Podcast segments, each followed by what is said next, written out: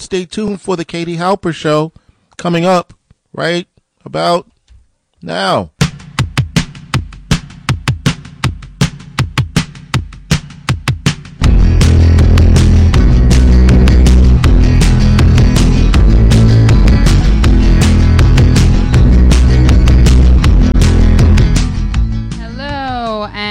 Welcome to the Katie Halper Show. I'm your host, Katie Halper. It is September 30th. I can't believe it. It's the last day of September, and I know that because the old ditty 30 Days has September. You can check us out every Wednesday from 6 p.m. to 7 p.m. on WBAI 99.5 FM or WBAI.org. Also, check us out on Facebook, The Katie Halper Show, and on iTunes and SoundCloud, where you can subscribe or follow. And as usual, I'm joined by my mates, my shipmates, if you will. I got to my right, not ideologically, just physically. I got Gabe Pacheco, very funny comedian. Hi, I'm here today. You're right. Thank you. Thank you, Gabe, for, for validating w- what I said. I feel like you really recognize me and you're listening to me. You know what? I heard you. Yeah. Uh, I held space for you to say Thank your you. piece. Thank you. and, uh, I'm here to reflect back to you what Yeah. you need to hear. Thank you so much. Katie Halper's the best. Yes, Katie Halper is the best. Just kidding.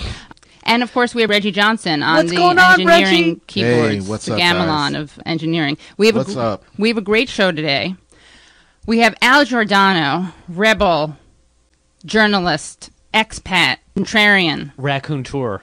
Raccoon, raccoon tour. He What goes- is that? He's on a raccoon What's- tour. A raccoon Uh, tour. What is he's that? li- he's live in New York City, which is a big deal because he lives in the Mexico, and he's here and he's going to talk about lots of great things, and he's going to talk about the 2016 elections, and he's going to take down Facebook on air. It's going to be a historic moment. Mm. Al Giordano versus Facebook. Zuckerberg, watch out. Zuckerberg, you've been warned. Giordano's coming for you. I'm also going to give Al Giordano, don't let me forget, a really important honor when he gets in here. Remind me. Okay, and then we're going to have journalist Natasha Lennard. And she's at Fusion. She's been at Vice, the New York Times, and she was a big activist in Occupy Wall Street. And remember, when you hear her talk, she's going to have a British accent, but it's not fake, it's real. And she's smart. It's not just a British accent. Sometimes you can't tell. Right. British people, the accent just gives you like It 20 extra Exactly. IQ Gives the mask. Just like the Australian distract, d- detracts. Yeah. like 20 points, right? yeah, it's hard. Subtracts is what I mean. That's the word. You, you can see how into math I am. Some of you may remember that we talked about the Rosenbergs last week because we spoke with Robert Meeropol. It was a really moving interview. And Robert Meeropol had told us that there was going to be a special event honoring his mother, Ethel Rosenberg, who had been killed along with her husband in 1953. Now, I didn't know this until I, I was looking at some stuff after I interviewed Robert Meeropol, one of the two sons of the Rosenbergs. But Ethel Mirapol, when she was electrocuted, they first ec- electrocuted the husband, Julius Rosenberg, and then they electrocuted Ethel Rosenberg. And they didn't kill her the first time. It Were they in the her. same? Were they electrocuted in the same room? Or I, yeah, one after the other. I'm pretty sure. But Yeah. they didn't kill her the first round.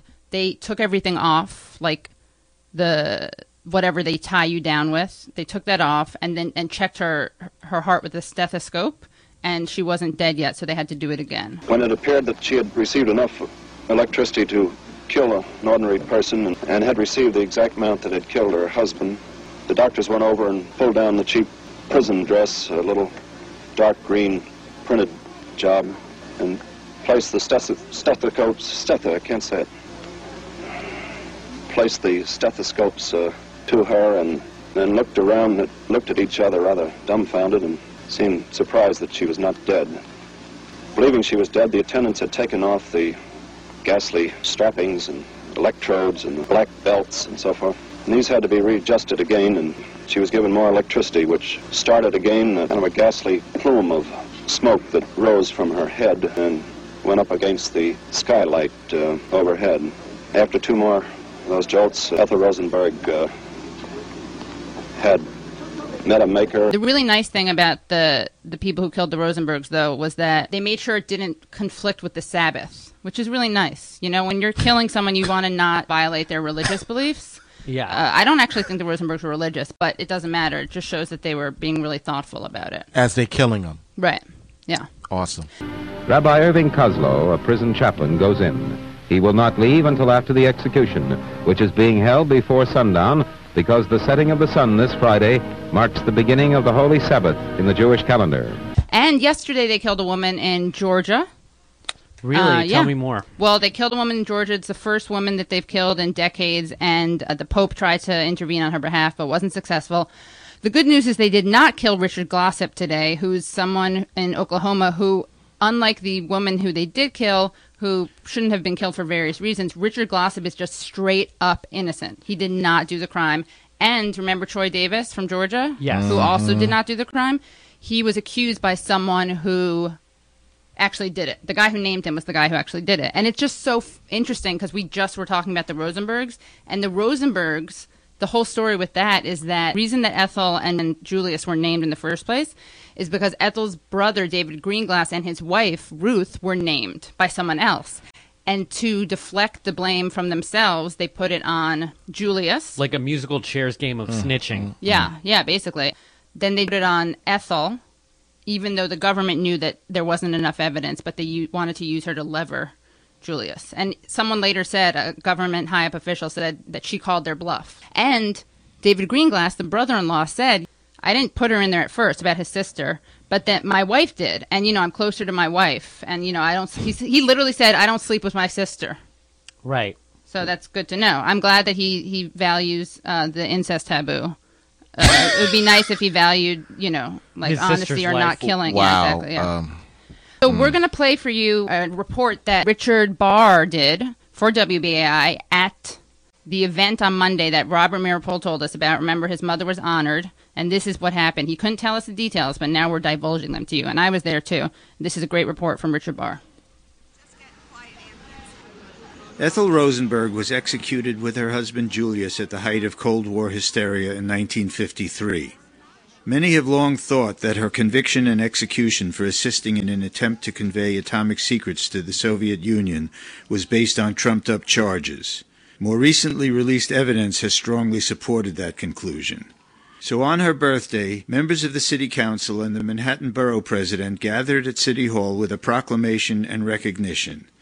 City Councilman Danny Dromm explains why he and 12 of his colleagues were presenting the proclamation to the Rosenberg sons today. When Ethel was convicted, it was a time of Jew baiting, it was a time of McCarthyism, a time of com- anti communist hysteria, and it's time now that we begin to right the wrong of what happened to Ethel Rosenberg.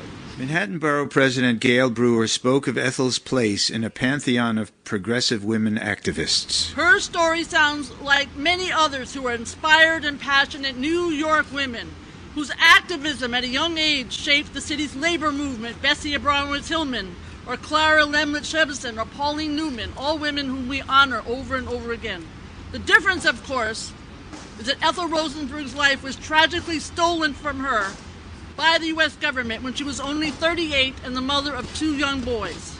As we know from indisputable evidence uncovered by her children and grandchildren, she was not a Soviet spy.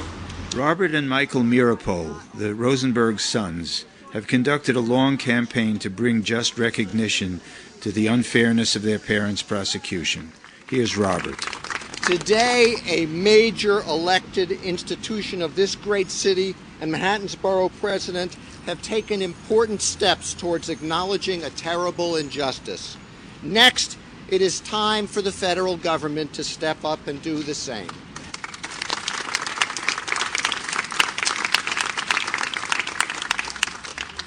And one final thank you to my parents, Ethel and Julius Rosenberg, for their courage, their faithfulness to their ideals, and their activism to create a better world for their children. This past summer, a judge ordered the unsealing of the grand jury testimony of the chief witness against our parents. Michael Meeropol said the recent evidence finally proves that his mother was not an espionage agent. We believe the government framed her to put pressure on our father. They took her as a hostage and then murdered her when our father refused to falsely confess to atomic espionage and name names. We call upon Attorney General Lynch and President Obama to acknowledge the injustice done to Ethel Rosenberg as a way of learning from our past. Those wishing to add their voices to a campaign to convince the President and Attorney General to act can follow the website of the Rosenberg Fund for Children. www.rfc.org for further details. Richard Barr, WBAI News, New York. We are back on the Katie Halper Show. I'm here with Gay Pacheco and Reggie Johnson. That was a report filed by Richard Barr about the Ethel Rosenberg Day of Justice. So there was a day named after Ethel Rosenberg, and she was honored by 13 members of the City Council and by Manhattan Borough President Gale Brewer. And we're excited to bring in very shortly Al Giordano and then Natasha Lennard. We have a great show coming up for you. Now, we want to talk to you about another story. You guys may have heard of Planned Parenthood. Oh, I know all yeah, about it. Right? I heard something about that. Yeah. So, Cecile Richards, who was Ann Richards' daughter, by the way, in case you didn't know that, she was testifying in front of Congress because, as you may have heard, and we talked about this before, even though the GOP loves Rosa Parks because she got rid of racism, as they tweeted a couple years ago on her birthday, what, and what a birthday present that is. They love Rosa, but Rosa Parks sat on the national board of Planned Parenthood. Mm-hmm. It's just a thing that they're going to have to work out when they put her on the ten dollar bill. That would be great if they showed her like with some kind of With a certificate of Planned yeah, Parenthood Planned behind thing. her. Yeah, exactly. Or like an anti that old. Oh. Remember that old symbol? Do you guys know what that the symbol of the hanger with the X through it? With Yeah, the yeah, line yeah, through yeah. it? I know what Gabe, you're is. too young to know Yeah, about this, I even though you're older than me. Because you, unlike me, didn't go to pro-choice NARAL rallies in Washington D.C. when you were seven. No, no, my So- parents weren't that militant. So I have a leg up on you. but I did go to Hands Across America. What's that? Well, that oh, was Oh, I went there too. remember that Reggie? I remember. it was like a that. failed feel good attempt to bring It- the country together. It- good the 80s. intentions that wasn't v- Sounds really way too executed. kumbaya, yeah. yeah, it was like it was supposed to be the world's longest human chain. Oh, wow. Yeah, and it was supposed to hypothetically, it was supposed to have been from New York to Los Angeles. That's Everyone was way too ambitious. Yeah, and, and they only got as far as Washington D.C. I mean, I'd expect Washington Heights. Yeah, well, like from Manhattan to Washington Heights, I'd be impressed. Or And Lower Manhattan. yeah. Yeah. That would be Yeah. achievable. Cecile Richards was testifying before the House Oversight Committee, which began investigating Planned Parenthood after these sting videos were released. And of course, they're fake, and it's by an anti abortion group that showed Planned Parenthood executives discussing the sale of fetal tissue, but it wasn't the sale. It's it's just that they give it to, to hospitals so that they can use it for good. And so now the Republicans are even more intent on defunding Planned Parenthood. So uh, this is a great interaction between Ms. Richards and Representative Jason Chaffetz from who's a Republican, half Jewish, half Christian scientist, by the way. Internal conflict. Yeah, I don't know how he Yeah. deals with it, So and a he's not even hypochondriac Mormon. that can't take medicine. Oh my God, Gabe, you nailed it, and you know that Wow. because you aren't Jewish, but you're an honorary Jew, and you're a bit of a. Hy- I don't know if you're a hypochondriac when you actually are sick all the time, right? It's interesting, but very good insight. I like that a lot. So we're gonna play this exchange between them, and Chaffetz thinks that he busts Ms. Richards, but he doesn't, and you'll see it backfires. But listen to how well he knows stuff like what a mammogram. You're talking is. about the Planned Parenthood yes. piece. In the case of Dana, she came to Planned Parenthood. Did she get a mammogram? No, she was referred for a mammogram. Absolutely. And that's part of the challenge is that you don't do mammograms. So if you We, go ahead, you don't do That's- mammograms. If you would give me one moment to explain, Planned Parenthood is a women's health center, just like where I go for my breast exams every year. If you need a mammogram, you're referred to a radiological center, and that's how women actually receive their care. And we we provide breast exams to. I can get you the numbers of how many. Hundreds of thousands of women received breast exams at Planned Parenthood last year. The They're highly My- accountable. My time, I'm, I've gone over time. I need to show this last slide. This one I don't understand. Here, here's You the problem. created this slide. lastly, I have I'm no idea what up. it is. Well, it's the reduction over the course of years in pink. That's the reduction in the breast exams, and the red is the increase in the abortions. I- That's what's this is- going on in your organization. This this is a this is a slide that has never been shown to me before. I'm happy to look at it, and uh, but number- it absolutely does not reflect what's happening at Planned Parenthood. You're going to deny that if we take those I'm going to numbers deny out the of your slide that you report, just shown me that you no one has ever provided us before. Doesn't feel like we're trying to get to the truth here. You just showed me this. I'm happy to look at it. I pulled those numbers directly out of your corporate reports. Oh, my time excuse me. My expired. loggers are informing me that the source of this is actually Americans United for Life, which is an anti-abortion group. So I would check your source. Then we will get to the to the bottom of the truth of that. How amazing is that? That again was Cecile Richards from Planned Parenthood and Rep. Chaffetz talking about Planned Parenthood, what it does, and he thinks that he busts her with a chart that he pretends he did based on research and numbers, but it's actually a piece of propaganda that isn't true and is from an anti-choice website. Like it's not just that he lies; that's he's like pretending he's an overachiever. It's like such a fail. It's like getting all of your like dinosaur facts from an evolution museum. Exactly. But then saying Or- you did it yourself. And it's like, no, that's the placemat Or- that they sell at the Creation Museum. Yeah, the creation exactly. Exactly. I was picking up what you're putting down. Yeah. Like the, But the Earth is only been around for five thousand years. minutes, what are yeah. you talking about? It's also flat reg. that too. Yeah, Reg. Which made it That too. easier. Would have made it, you'd think would have made it And easier. to cavemen coexist with the Human dinosaurs. right. I've wa- I've watched the Flintstones. Yeah, But, absolutely. Uh, I love the way he's like, so you don't do mammograms there. She's like, no, mammograms require going to a place where they put your. She doesn't say this, but they apparently. I'm- Yeah. I'm, under the mammogram age. It's coming up, so. Right. f- They like squash your breast in a machine, and you have to have a special facility to do that. But they bre- they screen a you for breast squashing uh, facility. That's what it's called. But they do s- like give them breast exams. So yeah, they do save, save lives in that way. So he thought he was like, gotcha. Anyway, it's fun when when Republicans try to talk about female anatomy. in any way. we are going to take a quick break, play a song from our upcoming guest Al Giordano. But before I forget, I want to give you a heads up that pretty soon, pretty soon, the 14th. That's our next show because we're off next week because of fundraising drive. But we'll be back on the 14th. Judah Friedlander is going to be on, the comedian so funny. Loved him so on 30 great, Rock. so great on Thirty Rock. And then on the twenty eighth, not a big deal. Just Ta-Nehisi Coates is coming on. what? Yes, exactly. Oh my exactly. god! Just finished the this twenty eighth. the twenty eighth, yeah. Nice. All right. Nice. So Reggie, don't call in sick that day. Okay. I'm so bored with you people. I'm so bored. So bored with you people. I'm so bored. Why don't you show some fighting spirit? Let us see it. Let us hear it. I'm so bored with you people. I'm so bored like that kid over there Che Guevara t-shirt. I asked him which of Che's books or essays was his favorite. Was it Guerra de Guerrillas or Los Diarios del Che en Bolivia? Hey kid, put down that bongo. And welcome back to the Katie Halper Show. You're here listening to the Katie Halper Show. I'm here with Gabe Pacheco, Reggie Johnson, and right in the room, just walked into the room, scared the bejesus out of me. It's Al Giordano, journalist, rabble rouser, musician. He sang and recorded that song and wrote that song we just heard, I'm So Bored. But we're not going to be so bored because we're talking with him live in studio. Hi, Al. Hey, Katie. Thanks for coming. Thanks for having me. Yeah, of course. This is so exciting. Thanks for letting me in New York City. Yeah, sure. Yeah. I, I, t- I spoke to my people, the Goldbergs, the Steins, and we decided to let you in and talk to the people at the media. We also decided we'd let you be part of it for a day. You probably are, are very well aware of the Rosenberg case, right? Sure, Because you are an honorary Jew, so it's part of our shared heritage. of course. And I know the Meeropol guys. Oh, you do? Yeah, Cool. they're, they're friends, yeah. Oh, well, you know, of course, their daughter, Rachel, was my counselor at Kinderland. I could have guessed that. Yeah, of course, right. It's all connected. It's all connected, yeah. I just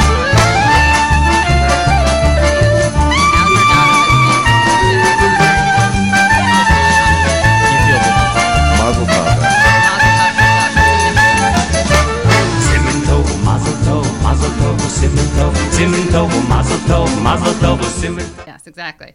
So I wanted before we start talking with Al, I wanted to sh- to like baptize, have a baptism ceremony. You do that? Well, uh, kind of. It's baptism by fire and laughter. So I wanted to play a little thing. I did the Alan Colmes show on Friday. You know, Alan Colmes is the liberal on Fox News. So I get to go to the Fox building and be on this radio show. And I had brought up the Rosenbergs during the show. This was on Friday. And there's a caller who's apparently a regular. He didn't like what I had to say, and I wanted to share it with you guys. And I think that, Al, you'll have a lot of insight into this. And I want to prepare you for what's coming now that you're a Jew. There are two parties. Who, who is? Oh, this is Mr. world. Hold on, Mr. Dopplerson from Bangor, Maine, one of our regular callers. The party of Christ and the party of Antichrist. Mhm.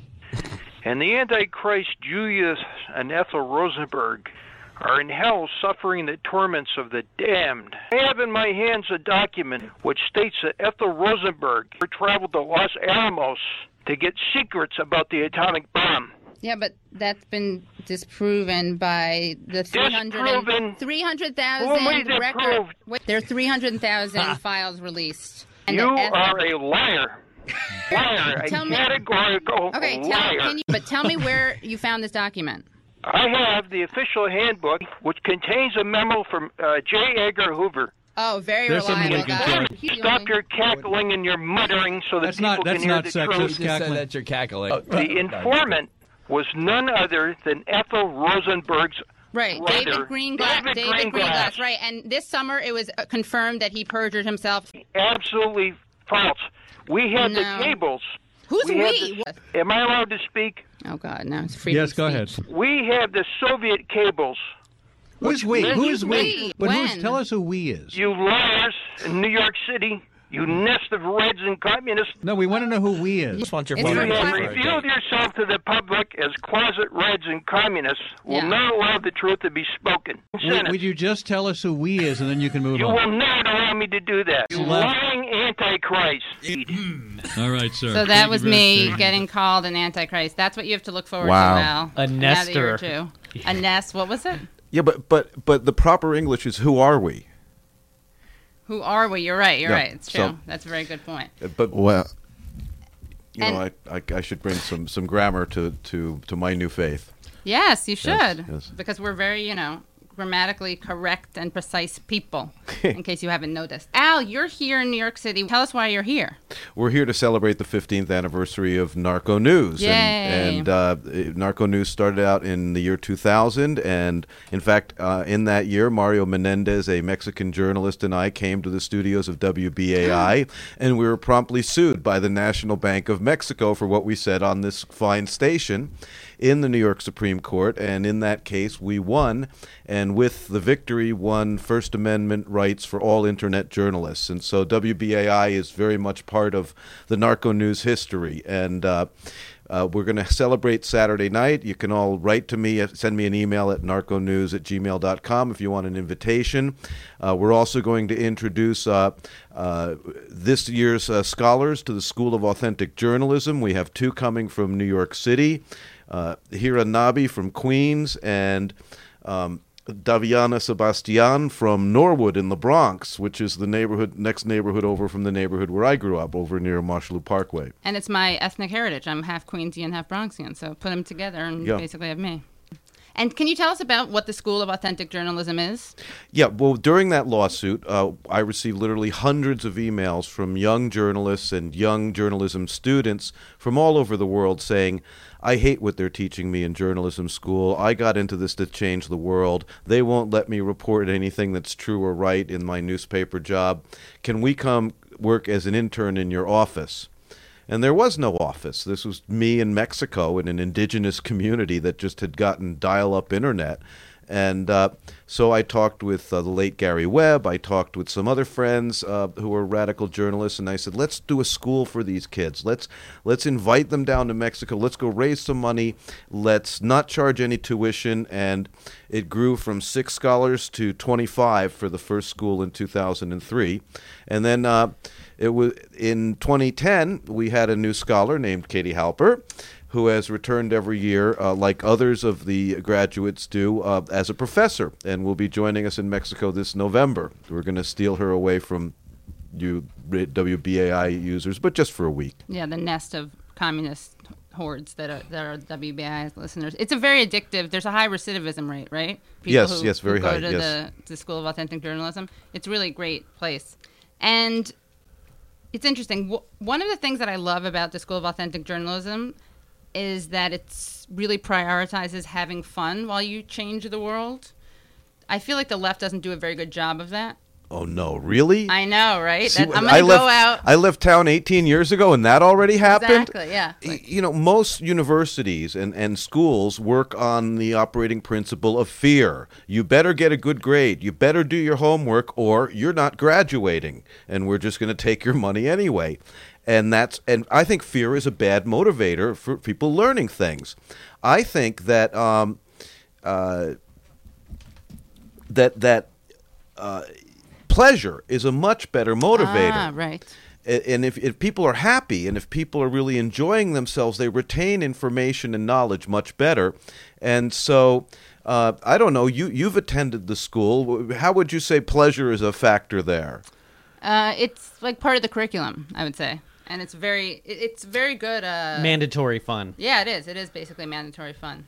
But I like it because it really owns that. Like I like that it acknowledges that that's something important because I feel like the left needs to be more funnerer because sometimes we can be a little Who was it? We had a guest here who had a, a tattoo that said, uh, "I don't want to be part of a Oh, revolution yeah. where you can't I- dance." Yeah, which is a kind of it's a kind of Emma Goldman quote, Yeah. but I think it's not so. But yeah, Sarah Jaffe. Yes. Yes, exactly. If I can't dance, I I, might don't be want to be paraphrasing part it. of your revolution. No, it's Gabe. It's fine. You did a great job. Can you tell me a little bit about this curriculum uh, for someone that's interested in going? Uh, when you go down, how long is the program? Well, the this is a Spanish language only school, so it will be five days, and uh, the the bilingual school is a ten day affair because we translate everything in real time, and it takes twice as long to do everything. But there's two tracks. There's uh, uh, bettering our skills as journalists, as vi- as video makers, as uh, writers of viral video scripts, as uh, writer how to write a news story, how to hold a camera, how to use it, things like that. And then there's um, the track of civil resistance. Uh, we think that to cover social movements as as journalists, we need to understand strategy. We un- need to look at what social movements have won their battles, from Bolivia to South Africa to Egypt, uh, to parts of the United States and other places, and what social movements have lost their battles, which is the grand majority of them. And in this study, we found that movements that win, even though they come up with these tactics and strategies quite differently from different lands and different cultural contexts, end up using very similar strategies and tactics. And movements that lose end up using themselves very similar strategy or lack of strategy and tactics. So, you know, a lot of meetings, a lot of marching around and screaming, but not really any sense of sequence tactics and that kind of thing. And so uh, we train people how to think as strategists by putting them through role plays, by uh, by by looking at the big very picture vanilla of things. role plays. Very vanilla. Are they- nothing, they very kinky. The role plays. I just don't Oh. want people to get. Oh, okay. the wrong I- Not idea. lots of like doms and subs. Yeah, not so much. I mean, maybe on a socio-political level. I don't How, how, Javier Sicilia called me at one school a, a, a, a nonviolence advocate with a whip. Oh, nice. Yeah, so you must have been. Did you get that like on your website? You should put it on. yeah, I should get business cards. Yeah. Speaking of social movements, let's talk about social networks. What are your thoughts on Facebook, Al Giordano? Well, as a matter of fact, uh, Narco News is taking its 27,000 members on our page in Facebook, and we're leaving Facebook. Uh, a number of things have contributed to it. You remember seven or eight years ago when everybody was on MySpace? You know, Mm, musicians were on MySpace, gay people were on MySpace, Mexican Americans were on. Everybody was on MySpace, and then one day, they, everybody moved to Facebook overnight. Right. And when Facebook first started out, people said, "Oh, you're crazy. Nothing's ever going to replace MySpace. MySpace is the biggest thing in the world." And then it all happened. Well, now there's this new thing called Tsu. tsu.co, not a dot .com, a dot .co, tsu.co. Get out your pen and paper, folks, and I'll repeat it later on. And uh, this place is basically a lot like Facebook, except they don't take 100% of the value of the ads being sold uh, on your creativity and labor and on your relationships. Facebook said to us in 2008, come on over to Facebook. You can build your networks there. You can have unfettered access, unbridled access to your communities. And we took them seriously. We did. We built a community of 27,000 people with Narco News on Facebook. In December of 2012, they imposed an algorithm that says every post you put on that page only reaches 5% of, of your people. You can reach them now, you just have to take out advertisements. Well, Tsu has come along and said, first of all, we're never going to take away your access to the networks you build here. But even better, we're going to return 90% of the ad revenues to the users. Now, I got on this thing kind of on a lark back in May, and I've already made more than $1,200 So just by screwing around the way I used to do on Facebook. And uh, the Fund for Authentic Journalism has made even more and receives donations there. And the other amazing thing about Tsu.co is that they don't charge any percent or fee for donations made. So there's people who are like using Tsu, and they don't really need the money. Um, I mean, they're not like me, and uh, so they um, donate the money they make to charities. And Wow. Tsu, unlike PayPal, unlike Kickstarter, unlike Amazon, doesn't take a percentage. All the money goes to the charities. And so, but you need a passcode. You need to sign up through somebody. So if you want to sign up t- through the Fund for Authentic Journalism, which is Narco News and the school we've been talking about, just uh, go to suetsu.co slash authentic journalism. All one word. I'll repeat that in one more time before we're done. Awesome. Not to be confused with its major competitor slash inauthentic journalism, Yeah, well. which is every other. Everything. Yeah, That's yeah. everything, yeah. Yeah, exactly. And Al, you are a big election guru uh, during the 2012 election. 28 2008. I took right, and then you took 2012 off, yeah. off. Sorry, that was me retroactively applying wishful thinking. In, in 2008, it was kind of Nate Silver's 538 and the field, Al Giordano's the field. You're pretty good with numbers because, as are Jews, you know, we're good with them. Yep. Exactly. So, what's going to happen in 2016? What are your predictions? What do you think about Papa Joe Biden? Well, well, you know, Katie, when I met you, was uh, we had both been invited to the 2008 Netroots convention, and uh, and I saw I caught your act there. I said this is a, this is the smart kind of person we're looking for for the school, and basically recruited you, and and then tapped you to. Uh, do convention blogging uh, for the field during during the Democratic National Convention in Denver, but when Obama named uh, Biden as his, his vice presidential nominee, Katie goes out there and says, "Finally, we have a gilf." Of, oh no, I believe I called Nancy Pelosi a gilf, but when with Biden, I called him a VPILF. Oh, okay, Yeah, all right. but he, but we could call Biden a gilf too. We'll, but we'll but like now him. now he's he's he's an old man now. Do you still find him hot? You know, Uh, he, it's the passion. You know, I feel like he's a lot of stamina. He's very hot blooded. very hot blooded. Says what is on his mind. And in fact, I was really excited. He said something about Shylock. It wasn't particularly anti Semitic. He just called some bankers Shylocks. And I was like, finally, because he said stuff about Indians, about all these other people. I'm like, and both Indians, by the way, of course, because he's that prolific. So I finally felt recognized by him when he did that. Like But- the Don Rickles of vice presidents. Exactly. It was really funny because there was some reporter on CNN, I forget his name, talking about his racial racial gaffes, and he literally said, the reporter literally said, um, "Well, he certainly does tend to wander off the reservation." Is like, wow, way to way to show and not just tell. Um, but I will say, Joe Biden. The reason I was just upset because Sarah Palin was getting all the was being called sexy and beautiful, and I pretended that I was upset because it was objectifying. But really, the reason I was upset was because I thought Joe Biden deserved that praise. And you may probably most people haven't noticed this, but he actually rocks Al Sharpton's hairdo better than Al Sharpton himself. Yeah, you heard me. I said it. He does. what do you think of Biden? And just like eight years ago, uh, to quote the late Yogi Berra, it's deja vu all, All over, over again. again. You know, everybody say, says, "Well, S- Secretary Clinton's going to win. Clinton's got this thing in the bag." Um, then along comes, you know, Bernie Sanders to show that you know she doesn't necessarily have it in the bag, but Bernie's having a problem in that his only all of his voters are white. In Right. the polls, he's he's not getting African Americans and Latinos, in part because of policies he supported, and in part just because he doesn't have much history working with the whole wide Democratic Party coalition. but has he supported racist policies, or I mean, He, he voted against Ted Kennedy's comprehensive immigration reform bill in, in do that? 2007. He thinks guest workers are taking jobs oh, away. it's like they're he and Pat Buchanan kiss. yeah. Got it. So there's a limit there. And then, you know, Joe Biden, his son died earlier this year. Uh, there's been a lot of uh, recovery from that. But he, ever since he started saying that he might run for president, our friend Nate Silver did, did a very nice piece on this showing the pattern of negative stories for Hillary Clinton and that there are three kinds of negative stories for Hillary Clinton right now. One, uh, stories about her email scandal. Two, stories about Joe Biden because the, he's eating up the oxygen, and by comparison, she's not looking so good. And three, stories about her poll numbers going down. And every day in the press, in the media, one of these stories is running, and she can't get any oxygen, and her numbers keep going down.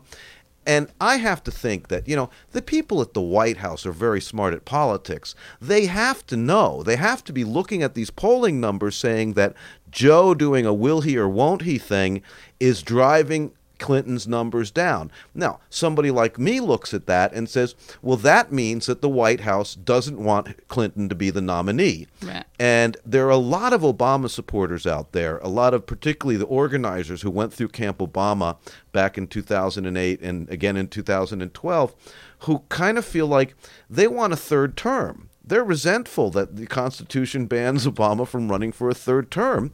And and they see in Biden the possibility for a third term that run because Biden isn't going to run from Obama. He's not doing like the Clinton thing or the, the Sanders thing, thing. where he's trying to separate himself from Obama.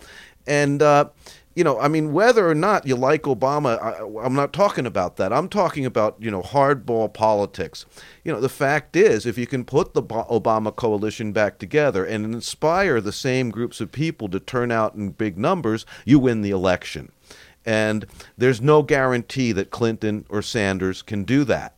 And so I have to believe that he's going to get in. And I just saw an interesting thing in that um, Obama has called his Organizing for Action group to Washington during November. And they're even giving out, you know, win a free weekend and, and meet President Obama uh, kind of contest things to, to, to, to people.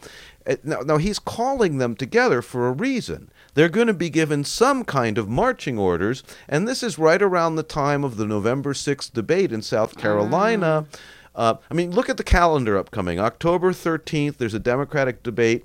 Biden probably won't show up, and his, his, his presence will be even bigger through his absence. Right. Then you have um, October 26th, Clinton has to testify before Congress about the whole Benghazi thing, and she has to completely ace that, and the media has to agree that she aced it, or she loses more ground.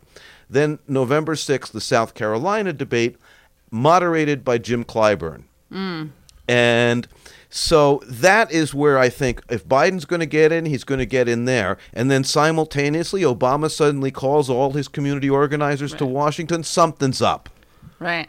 Okay, you heard it here first, ladies and gentlemen. Something's up with Biden, and something will be up with Biden. Al Giordano's prediction. A- and to, to bring it all full circle, And bring it all full circle. uh, I will be blo- doing all my ca- 2016 campaign blogging on Tsu.co. Tsu.co. Yeah, now I want everyone to know Al is not related to anyone who founded Tsu.co. No, I, I, I, I, but I- but I make money Right, off it. Right, but you're Yeah. very transparent about it. Yeah. And the fund, I donate it all to the Fund Right. for Authentic Journalism, uh, so we can give more scholarships out, and it's really working out well. And it's a great place. It's not filled with the drama. You know, teenagers won't join Facebook anymore. They're like, no, that's where our parents hang out, and it's full of drama. We don't want to go near Facebook. Right.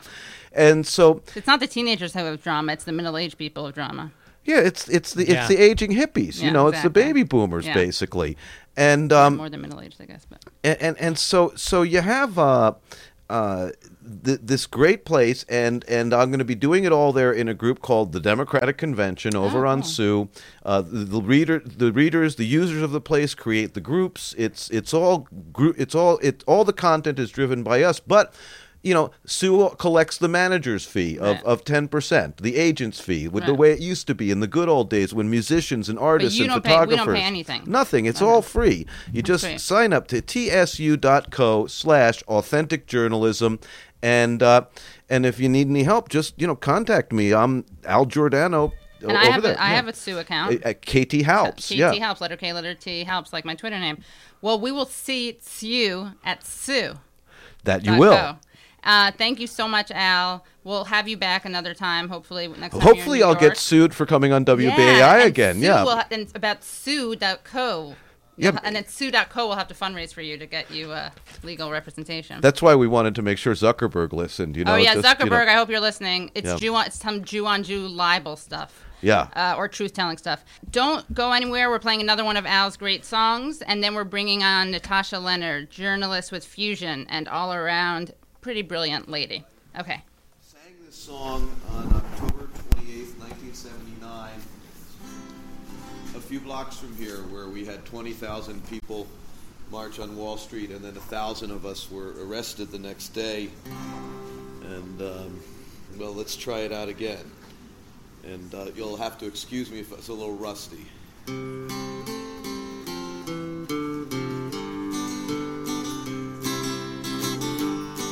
I'll tell you the story of western Massachusetts. It's a wonderful place. We never want to lose it. But 19 years ago, in the mountains of Rowe, they built a nuclear power plant in haste. They didn't Welcome back to the Katie Halper Show. I'm your host, Katie Halper, here with Gabe Pacheco, Reggie Johnson. That was Take It to Wall Street by Al Giordano from Narco News um, and the School of Authentic Journalism. And we're thrilled to have with us Natasha Lennard, journalist at Fusion, formerly at Vice, New York Times, and big Occupy Wall Street organizer. Can I call you that? Yeah, I yeah, that's fair That's enough. fair enough, right? Natasha, you wrote some amazing pieces at Fusion about the refugee crisis. You wrote a piece called We Should Stop Saying That Europe is Facing a Refugee Crisis. I'm just going to read a quote from that if it's okay. Sure, go ahead. Europe faces a refugee crisis. That's in quotes. This seems to be the standard media description of the current movement of refugees to Europe, the largest migration to the continent since World War II, with at least a million expected to reach the EU in 2015. Refugees fleeing unlivable lives in Syria, Iraq, Afghanistan, Eritrea, Somalia, and beyond face a gauntlet of crises. But what exactly is the crisis that Europe faces? There is a challenge, and it is no small one, of resettling eventually millions of displaced people. But Europe's challenge is not something it can avoid or ignore. In other words, it's a new reality. To call reality a crisis risks refusing to face it as anything more than temporary or exceptional. In this case, it is neither. So, can you talk about that and why you're so loath to call it a European crisis? Yes, absolutely. So I think the invocation of the word crisis makes sense when you're trying to sort of shake world powers and general public attention to, you know, really look at a catastrophe facing so many displaced people fleeing war, as in Syria, and dictatorial uh, repression, as in Eritrea. Um, but every time the word crisis is used, and not just in this case, I think we have to be really careful about how it's deployed and weaponized because it's it subtly and tacitly asserts that we had this underlying fineness or normality, and then there's something in sort of existential threat um, that needs defending. And so when we say Europe faces a refugee crisis, um, w- what exactly about Europe is under threat here? Um, and, uh, you know, uh, even if um, 5 million refugees came to Europe, that's 1% of the current population of the European Union. Uh, that's not a crisis that can be dealt with. It's a huge management task. But to say it's a crisis, I think, is dangerous because it, it plays into the rhetoric of people like Prime Minister Orban of Hungary, who says we're being overrun, and that fuels a kind of defensive nationalism that really does create more of a crisis for the refugees and not for Europe. Right. So it's it's interesting because it's kind of like there's this fine balance, right? You want people to empathize with the people fleeing these countries are are experiencing crises, right? But one person's crisis is not the receiving country's crisis. Right, and um, and I think that's uh, one of those moments where you know rhetoric matters because uh, you really we really do need to mobilize not just world powers but you know the inhabitants of Europe to be welcoming and to, to realize there needs to be a lot of ground up uh, infrastructure and, and activism around, uh, you know, respectfully letting people live lives in Europe. Um, and the other way the word crisis is being used, which is perhaps less dangerous, but I think is kind of ill thought, is when people are seeing things like uh, Germany putting border controls in place with uh, Austria, which uh, has not happened for many years and really seems to be the opposite of what the Schengen Agreement for free movement within Europe established. A lot of kind of liberal commentariat are saying, oh God, but Europe free movement is under threat. Weren't we supposed to be this generous liberal project? And I think we have to be more real. Like, no, Europe was never the, the free movement agreements in Europe were never designed to be And just super for our welcoming. listeners, can you explain what those free movement agreements were? Oh, sure. So, um, part of the formation, part of the formation of the European Union led to an agreement called Schengen, which meant that within uh, the member states of this agreement, you could uh, just move through without passport control and customs checks. And this wasn't always the whole of Europe, and there are European countries not part of Schengen and a couple that aren't even part of the Union. But every time sh- the Schengen zone expanded, there was always a lot of care to really uh, shore up Fortress Europe. It didn't create an open space for desperate peoples at all.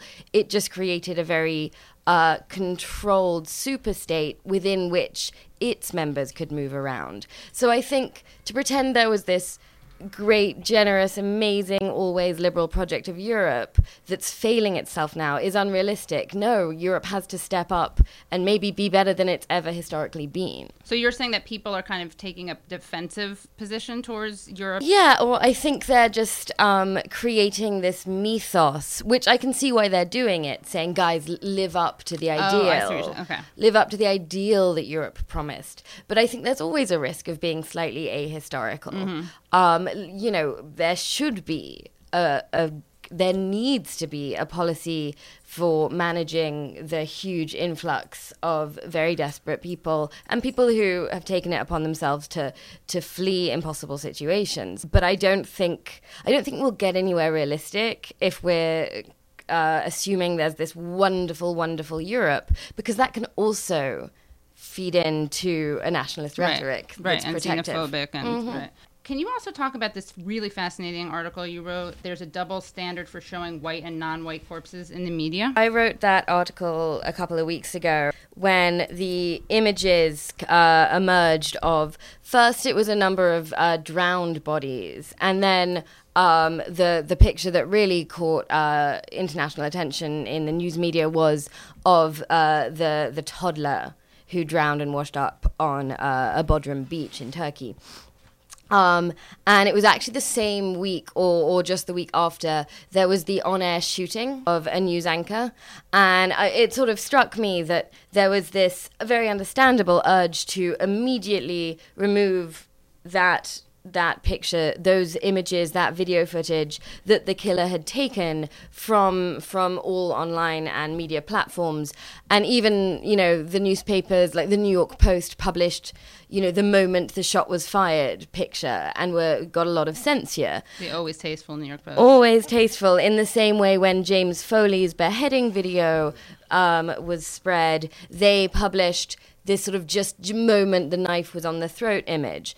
Um, but, you know, other media platforms swiftly banned that footage as they do with most ISIS videos.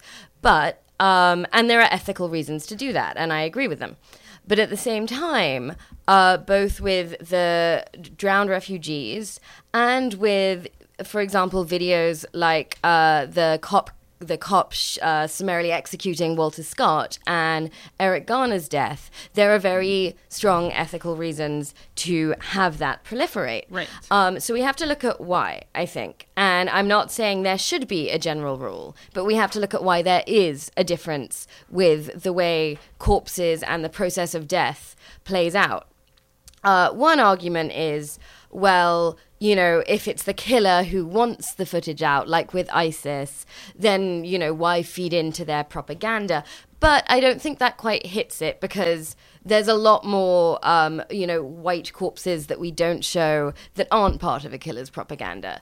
Um, so, really, I think the question we have to ask is why is it that to tell the history of a tragedy uh, perpetrated against brown and black bodies, why do we need images of corpses and death to humanize the stories of repression and pain of oppressed people, like black and brown bodies, and with white people?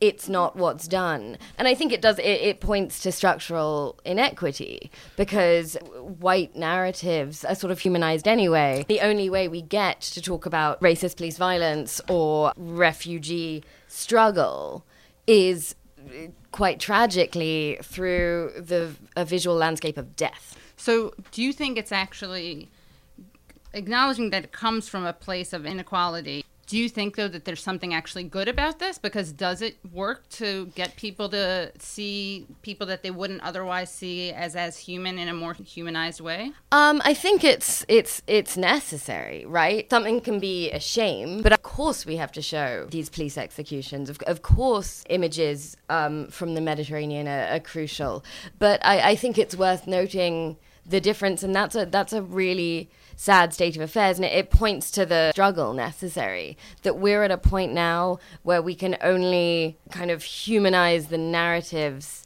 when we're really talking about piles of corpses. And that and that's historically true. If you think about the images that came out of uh, corpse upon corpse when the concentration camps Right, were liberated right.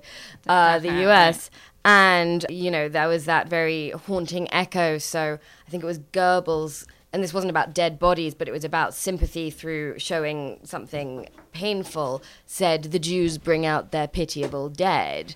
And then creepily during the last israeli assault on gaza benjamin netanyahu said that hamas show the palestinian telegenic dead by which he means children. Like you created the telegenic dead. But there's a truth of the matter that the US media, it sort of was necessary to show the desperation of Palestinian parents grasping their dead children after that assault to talk about the struggles of Gaza. So Right. you're looking at the same iniquity there. Right. And it's historic. So uh, yeah, it seems like more of a reflection of a problem than. Mhm.